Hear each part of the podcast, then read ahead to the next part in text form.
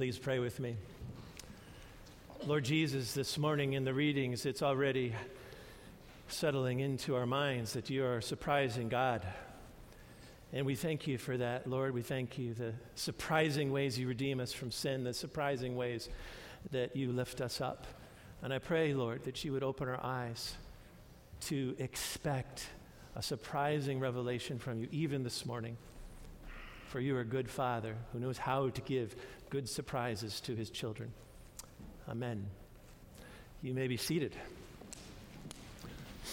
Well, we continue in our Engaging with God series. And last week we ended with an incredible, I found it very inspiring appeal from Father Steve about our part when the grace of God comes, when God comes with his grace. Everything that we need for a transforming engagement with God is there, and he's here this morning in that same way. And what's our part is to ask and to seek and to knock for this profound gift, but I find that I often don't do it. I find that a lot of times I theoretically think, yeah, I think that's true, but it's more of an idea than experienced reality.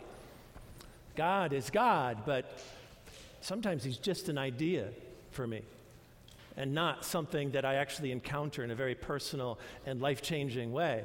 And yet I think that it's still true, that he's still here, he's still present, and wants to bring an incredible revelation of himself, and it's transforming. I think what happens for me is that I stop having expectancy.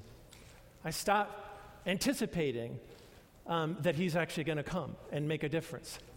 I use that word expectancy. It's another word for hope. It's a word that has to do with where are we looking for what we are longing for? Where are we looking for that? It's a visual word. It's why when Paul speaks about hope, he compares it to like a visor.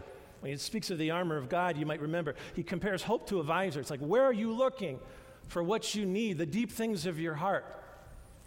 And I think one of the things that we can do, actually, now that God has come and now that we have the Spirit, is we can actually cultivate a kind of expectancy and begin to direct our eyes to God, and God will bring us surprise.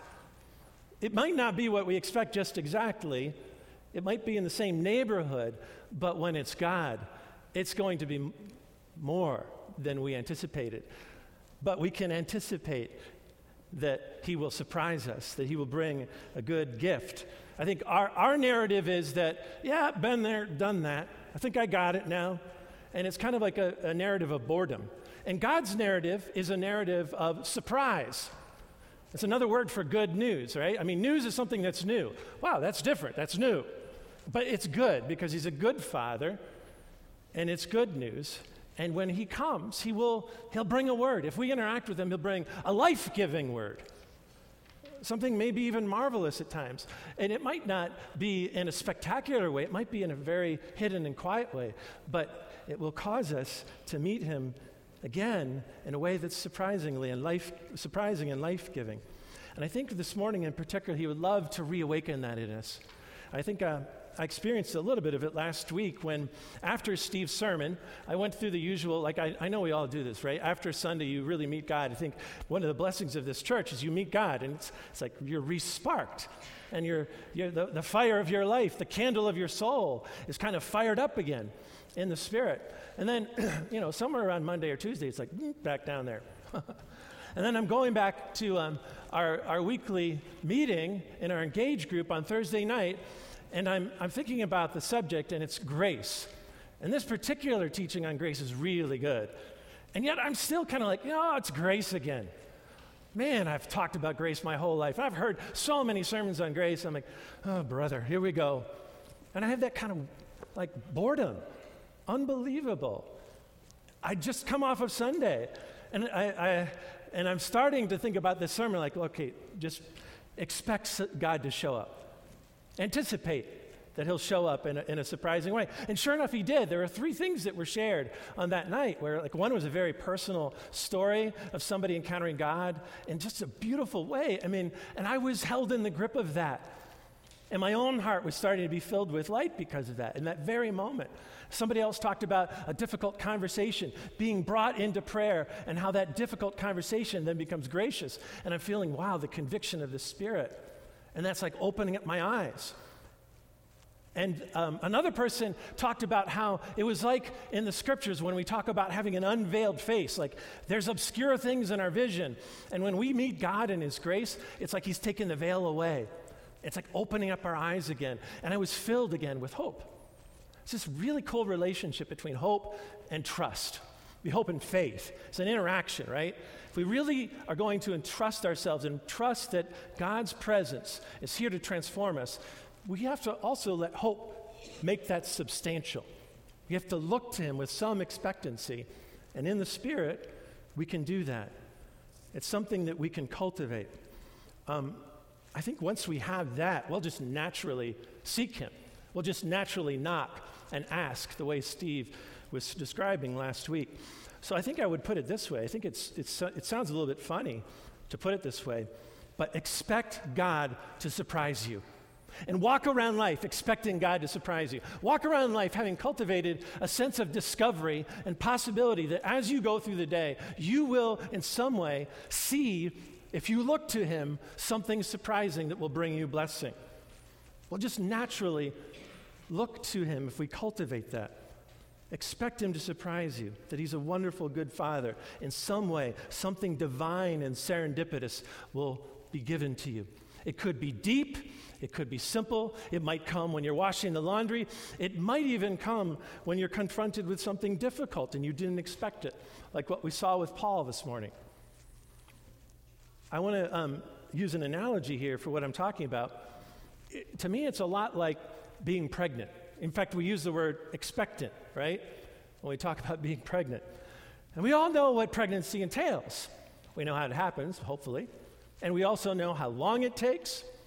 And we also know that at a certain point, there's this delivery, and it's really difficult and painful. But all along, you're expectant, and you're anticipating this joy that's on the other side. Jesus even uses this analogy when he's just speaking about his own suffering and death leading to a resurrection joy. So it's this thing that we know in human terms where we're expectant. We might even know, by the way, not just that it's 9 months long and then it's going to be hard near the end. We might know the sex of the child, too. But when you actually meet that baby at the birth and you actually encounter that little one, wow. It's like, and man, talk about joy. Those are the moments, especially when you're a parent or, say, a grandparent, you meet that little one, and you feel like looking into that little child's eyes. You're looking into the eyes of God, and in a way, you are, because that child is a unique reflection of the image of God, however broken it may be, and all of our images are broken, but you have an incredible moment of wonder there.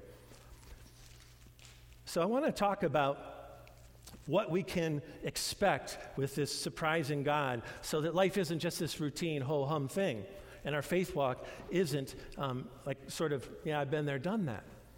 I want to talk about what we can expect, what is some of the nature of the surprise, I guess you could say. It will always be surprising when it actually occurs in your life, but there's some things that we can know, and I guess it's maybe the two things that I want to talk about, two instances, and then one final application of those two.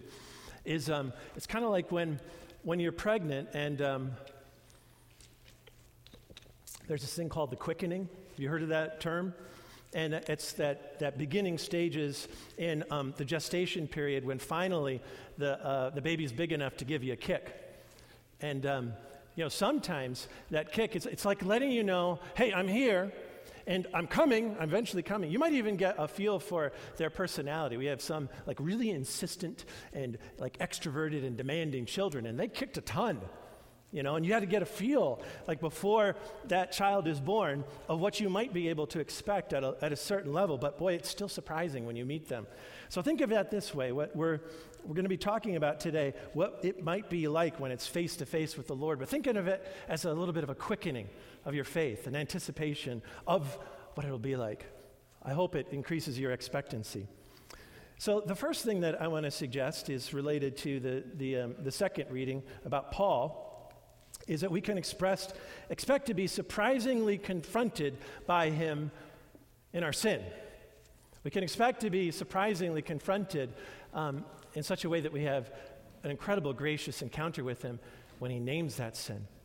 So when he confronts us with sin, it's not a surprising condemnation. It's actually a surprising transformation. Even when that sin is quite malignant, it's quite intense. We know that that was true for Paul. And what's so reassuring about Paul, who is the apostle of grace, is that he was so zealous for the Lord. You might even think of it this way. He was one who was asking and seeking and knocking, but with totally the wrong ways of thinking, completely wrong-headed, thinking that he's serving God and really getting it wrong. And I think sometimes we're afraid to ask, seek, and knock because we might be getting it wrong. But I want to say to you, even if you're really way off, that God still has a grace and a gracious way and a surprising way of opening your eyes and bringing grace. That's exactly what he did with Paul.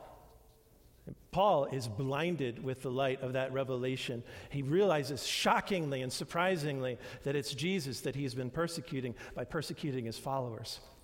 And that was unbelievable, amazing grace for Paul. There's one apostle who can talk about amazing grace, surprising grace. It's Paul. He understands that this grace is so surprising. It's like this is the resurrected Lord. He thought that he had died. This is a risen Christ who's speaking to him and saying, I am the Messiah, and I am the kingdom that you've been persecuting. And so his eyes are opened, and these scales fall off. And he begins to hope not in his own efforts anymore, but in God who surprises. It's an amazing grace. I think the other side of it is that not just is Paul the sinner forgiven, as we often are when we come to God honestly, it's the minister who is ministering to him is called into a surprising exercise of grace and ministry of grace to Paul. To me, it would be like... If I thought about it in today's terms, it'd be like us sitting here in this church and being given an incredible word from God to fly to Syria to hunt down the caliphate of ISIS and say, God has chosen you and he's called me to lay hands on you to heal you so that your blindness can be open so that God will use you in this generation to minister to the Muslim world. That's like how surprising it was for Ananias. But he does it. And amazing things happen. I'm also shocked, by the way, that Paul is able to just say yes to this grace because I would be so horrified. He's able to confess a lot that he was the chief of sinners. That's how he understands himself for the way that he had been behaving. But he just brings that entirely to the Lord. He's so hoping in the Lord and not the fact that he's bad or he's good. He's so expectant of him and his grace that he receives it. One of the things that I'm learning these days is that the Lord's been touching some very deep things in me, some things that I would say are sort of besetting attitudinal sins, wrong orientations in life, things that go deep, right? They're almost things that I'm ashamed of because it's like I can tell that the way that I feel and the way that I'm thinking there is a little bit off. And I'm getting these words from the Lord, and sometimes it's coming from very close friends, like the Ananiases in my life. And you'd think that would just be bad, and it's not that I don't. It's not like Paul would feel great when God says, "Hey, you've been killing me, members of my body," but it's still something that's good, and I'm feeling a new way of receiving what we've started to call a kind of a healthy shame message. Have you ever heard that expression before? I think we only know toxic shame messages. Right? Things that say, hey, you've done this wrong, and it's because you're horrible, and you're really bad. That's toxic. But the kind of loving word that comes to you and says, hey, this was off, and I'm saying it to you because I love you. And when you receive that, and you welcome it, boy, is it surprising what kind of a life comes with it, and what kind of hope comes with it. You realize it's not in me, and whether I get things right or perfect or not, it's in the Lord. And when I receive that, it's beautiful, and it's motivating. I begin to really want to welcome, Lord, if there's anything amiss in my heart, then I want you to deal with it because I want the grace that's on the other side of it. And it's so motivated at that point. I have expectancy, and so I want more. I think you see that in Paul. We talk about a motivated apostle. His feet are on fire. He's going everywhere telling people about grace that he's experienced so deeply. I think there's this relationship between the hope of the eyes and the feet that are shod with the surprising good news, you know. And when you really enter into this hope, you're not only motivated to seek him for yourself, you're motivated to share that with others too. And it's catchy. So that's the first way I think we can expect God, and it will still be surprising when it happens, but he will surprise us with grace and surprise us with forgiveness, or sometimes a ministry of forgiveness. The second way that I think I want to talk about this morning is that the Lord will confront us not just with sin, but also with our real need for God. I think a lot of times we begin to think, I'm okay, I'm making do, I think I've got it handled, and I don't think I really need him. And what the Lord will do is he will awaken in us this childlike need for him. He wants to reawaken in us this hopeful, youthful wonder that we often have when we're young. I think it's why he puts children at the center of a lot of his stories. He wants us to awaken to the fact that his ways are going to be less like King Saul, who's this big, kind of like really truly majestic king, towers over everybody, but is not the one that has the anointing. It doesn't, it's his way, the Lord's way is actually much different. It's often a reversal of what we expect in the world. Instead of an ascendancy from one success to another in worldly terms of prestige and power and wealth, it's a lot of times taking us to a small place and to a young place where there the kingdom of God is revealed and incredible things happen. And that's what we see with David. And David is, he's part of the least of the nations in the world, the Israelites. He's of the least tribe of that nation. And he's the last and least child of the family of Jesse. And, it's really clear in the text that the Lord's saying to Samuel, I don't look at the outward, I look differently. And I want you to begin to look differently too. Don't look with the eyes of the world. Don't look on the outer appearance. The Lord looks to the heart. And then David comes and he realizes this is the guy. And he's this youthful, ruddy, says handsome appearance. But I also noticed, by the way, since we're talking a lot about eyes, he has bright eyes. He has eyes that seem to be lighted up with the possibilities of life. But there's something interesting about David, too, is that he's also been a shepherd. He's had to look to the Lord to help him. I mean, the stories about David are that when he's out there taking care of the flock, he has to fend off lions and bears. And as a young guy, who else could he have looked to for help in those situations? He had to look to the Lord. And so this is the thing that I think he wants to awaken in us. And a lot of times we're surprised by that because it's not like what we see in the world. And he's choosing David, and he's choosing children, and he's talking about his own downward journey in his text from the Gospels. It's really hard to grasp that. It's like the disciples are listening to that, and they're like, yeah, okay, I think I get it. You're going to die, you're going to raise. Well, I'm not sure I really get that, because the very next conversation, which we don't read about today, is the disciples arguing over who's going to be the greatest. So they're just not sinking in, because that's how hard it is for us to grasp this surprising way of the Lord. And the reason for it, I think, is that he wants us to understand that the leverage in the world of the kingdom is not in our greatness, in and of ourselves, apart from him. It's only in relationship to him. We need to expect all the good things of life and hope for the best things of what God has in mind by relating to him and seeking him out with a sense of discovery and possibility. And if we don't, we'll be just like the rich young ruler. He goes away in despair because he's got so much already. Jesus sees him kind of as a bloated camel trying to get through the eye of a needle. And that's what it is with us. We have these scales on our eyes, and we can't really see. We don't even necessarily want to look and have the ambition or desire to look, because we're satisfied and we think we've got it. And so, in fact, we don't have hope. We go away despondent, like the rich young ruler. But God is saying there is a different way. as a way of becoming the least and becoming like a child. We look at the world instead with wonder, and we begin to realize how enchanting the Lord is and how beautiful he is, and how beautiful even the simplest things in life. It could actually be like a Bible study once again, coming back alive. It could be like a prayer time where we actually want to have a conversation with God, because we know when he speaks, it'll be cool. It'll be really inspiring. It might be very comforting. It might be very peaceable, but it will be a great moment of delight. There's this like weekly experience that I have with one of my granddaughters, Charlie, who's not here this morning. Kirsten's working at least in school at least 3 days a week, so I end up having the joy of babysitting Charlie.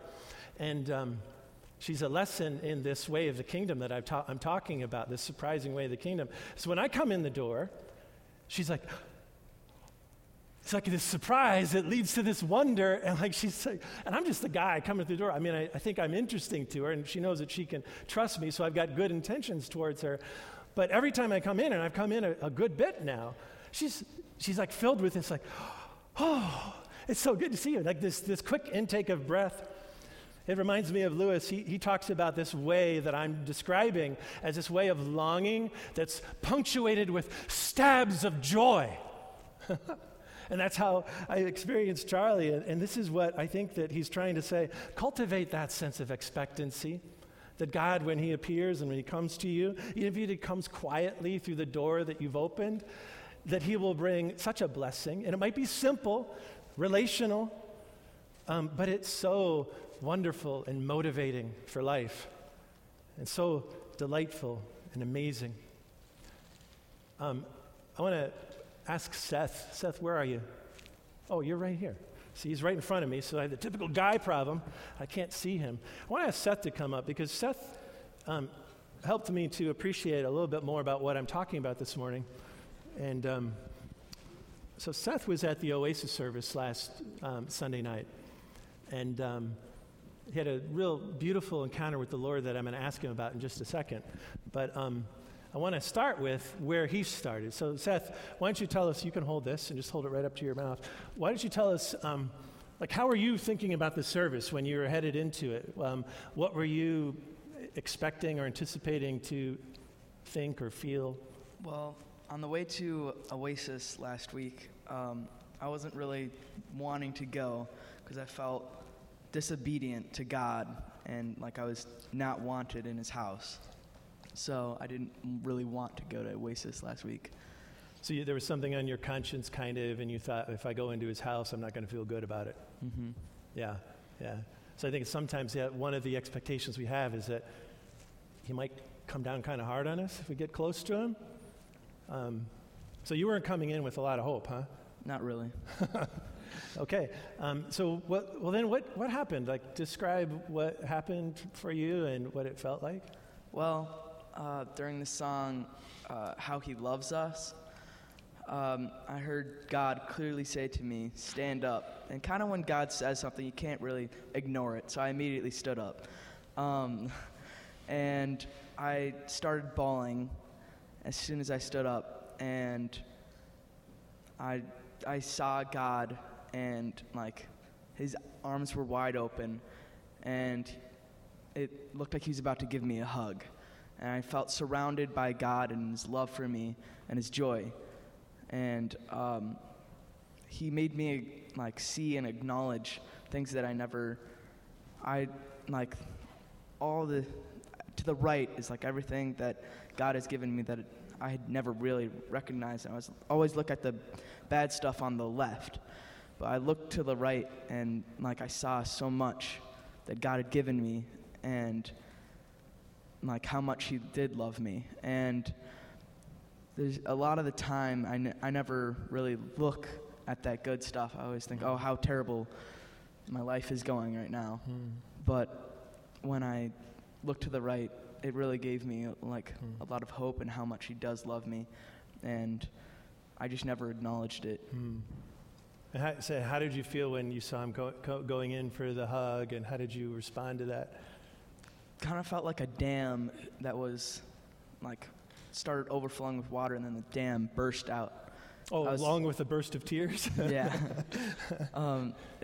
I was just overwhelmed with joy and love from God, and just realizing how much he loves me and how much he's given me. And he's already set a path for me that he just needs to shine the light on for me to take. So was it a surprise?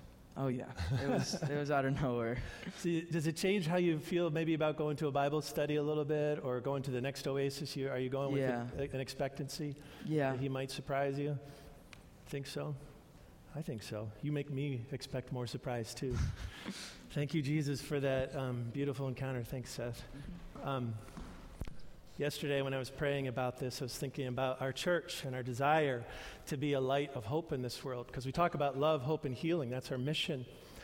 And the Lord's desire for us is to really be a hopeful people, living in that light. And I fell into this kind of like prayer dream, if you will. This is the final application that I want to make, because I've been talking about expectancy. But as I was praying, I was like, Lord, I know you have something really important for us as a church to learn here about expectancy and hope. And I didn't really get this initially, but what I began to see was this really beautiful, massive, gigantic, white sailing ship with unbelievable masts that reached to the sky. And initially, the first part of it was, and I'm like out, just watching it from in the waters, but from a distance. And then initially what I see is the masts, they don't have any sails on them. They have these, like the big mast has all these weird big boxes on it, and they're shiny and they're flashy.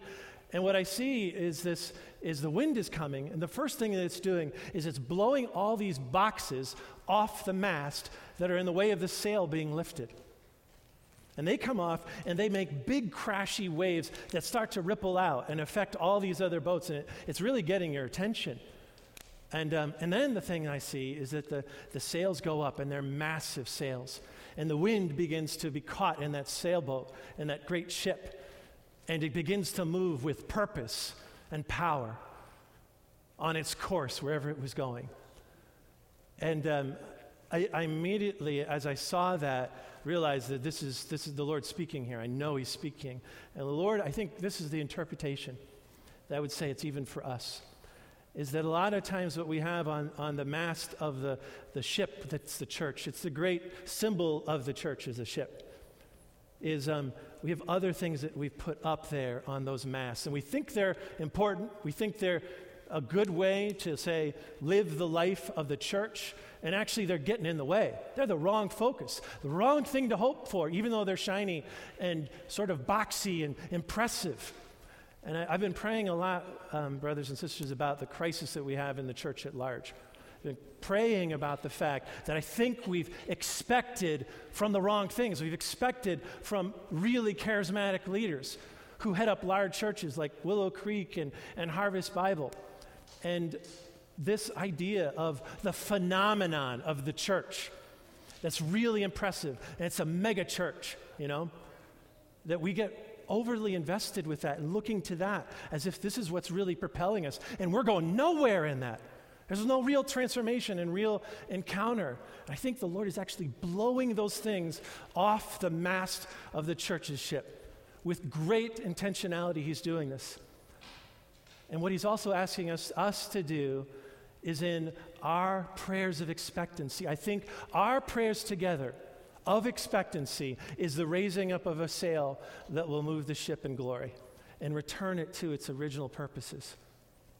I really believe that as we, not just in our private lives, but jointly together, if we will enter into a prayer of expectancy, we'll be doing what Jesus asked the disciples to do. Remember what he said to them when he ascended? He said, I want you to go and wait in Jerusalem. You could translate it this way. I want you to go to Jerusalem and pray with expectancy. And then my power of my Spirit, which is going to blow where it will, is going to take you, and it's going to fill your sails, and it's going to bring blessing to the world and hope to the world. In the name of the Father, and of the Son, and of the Holy Spirit. Amen.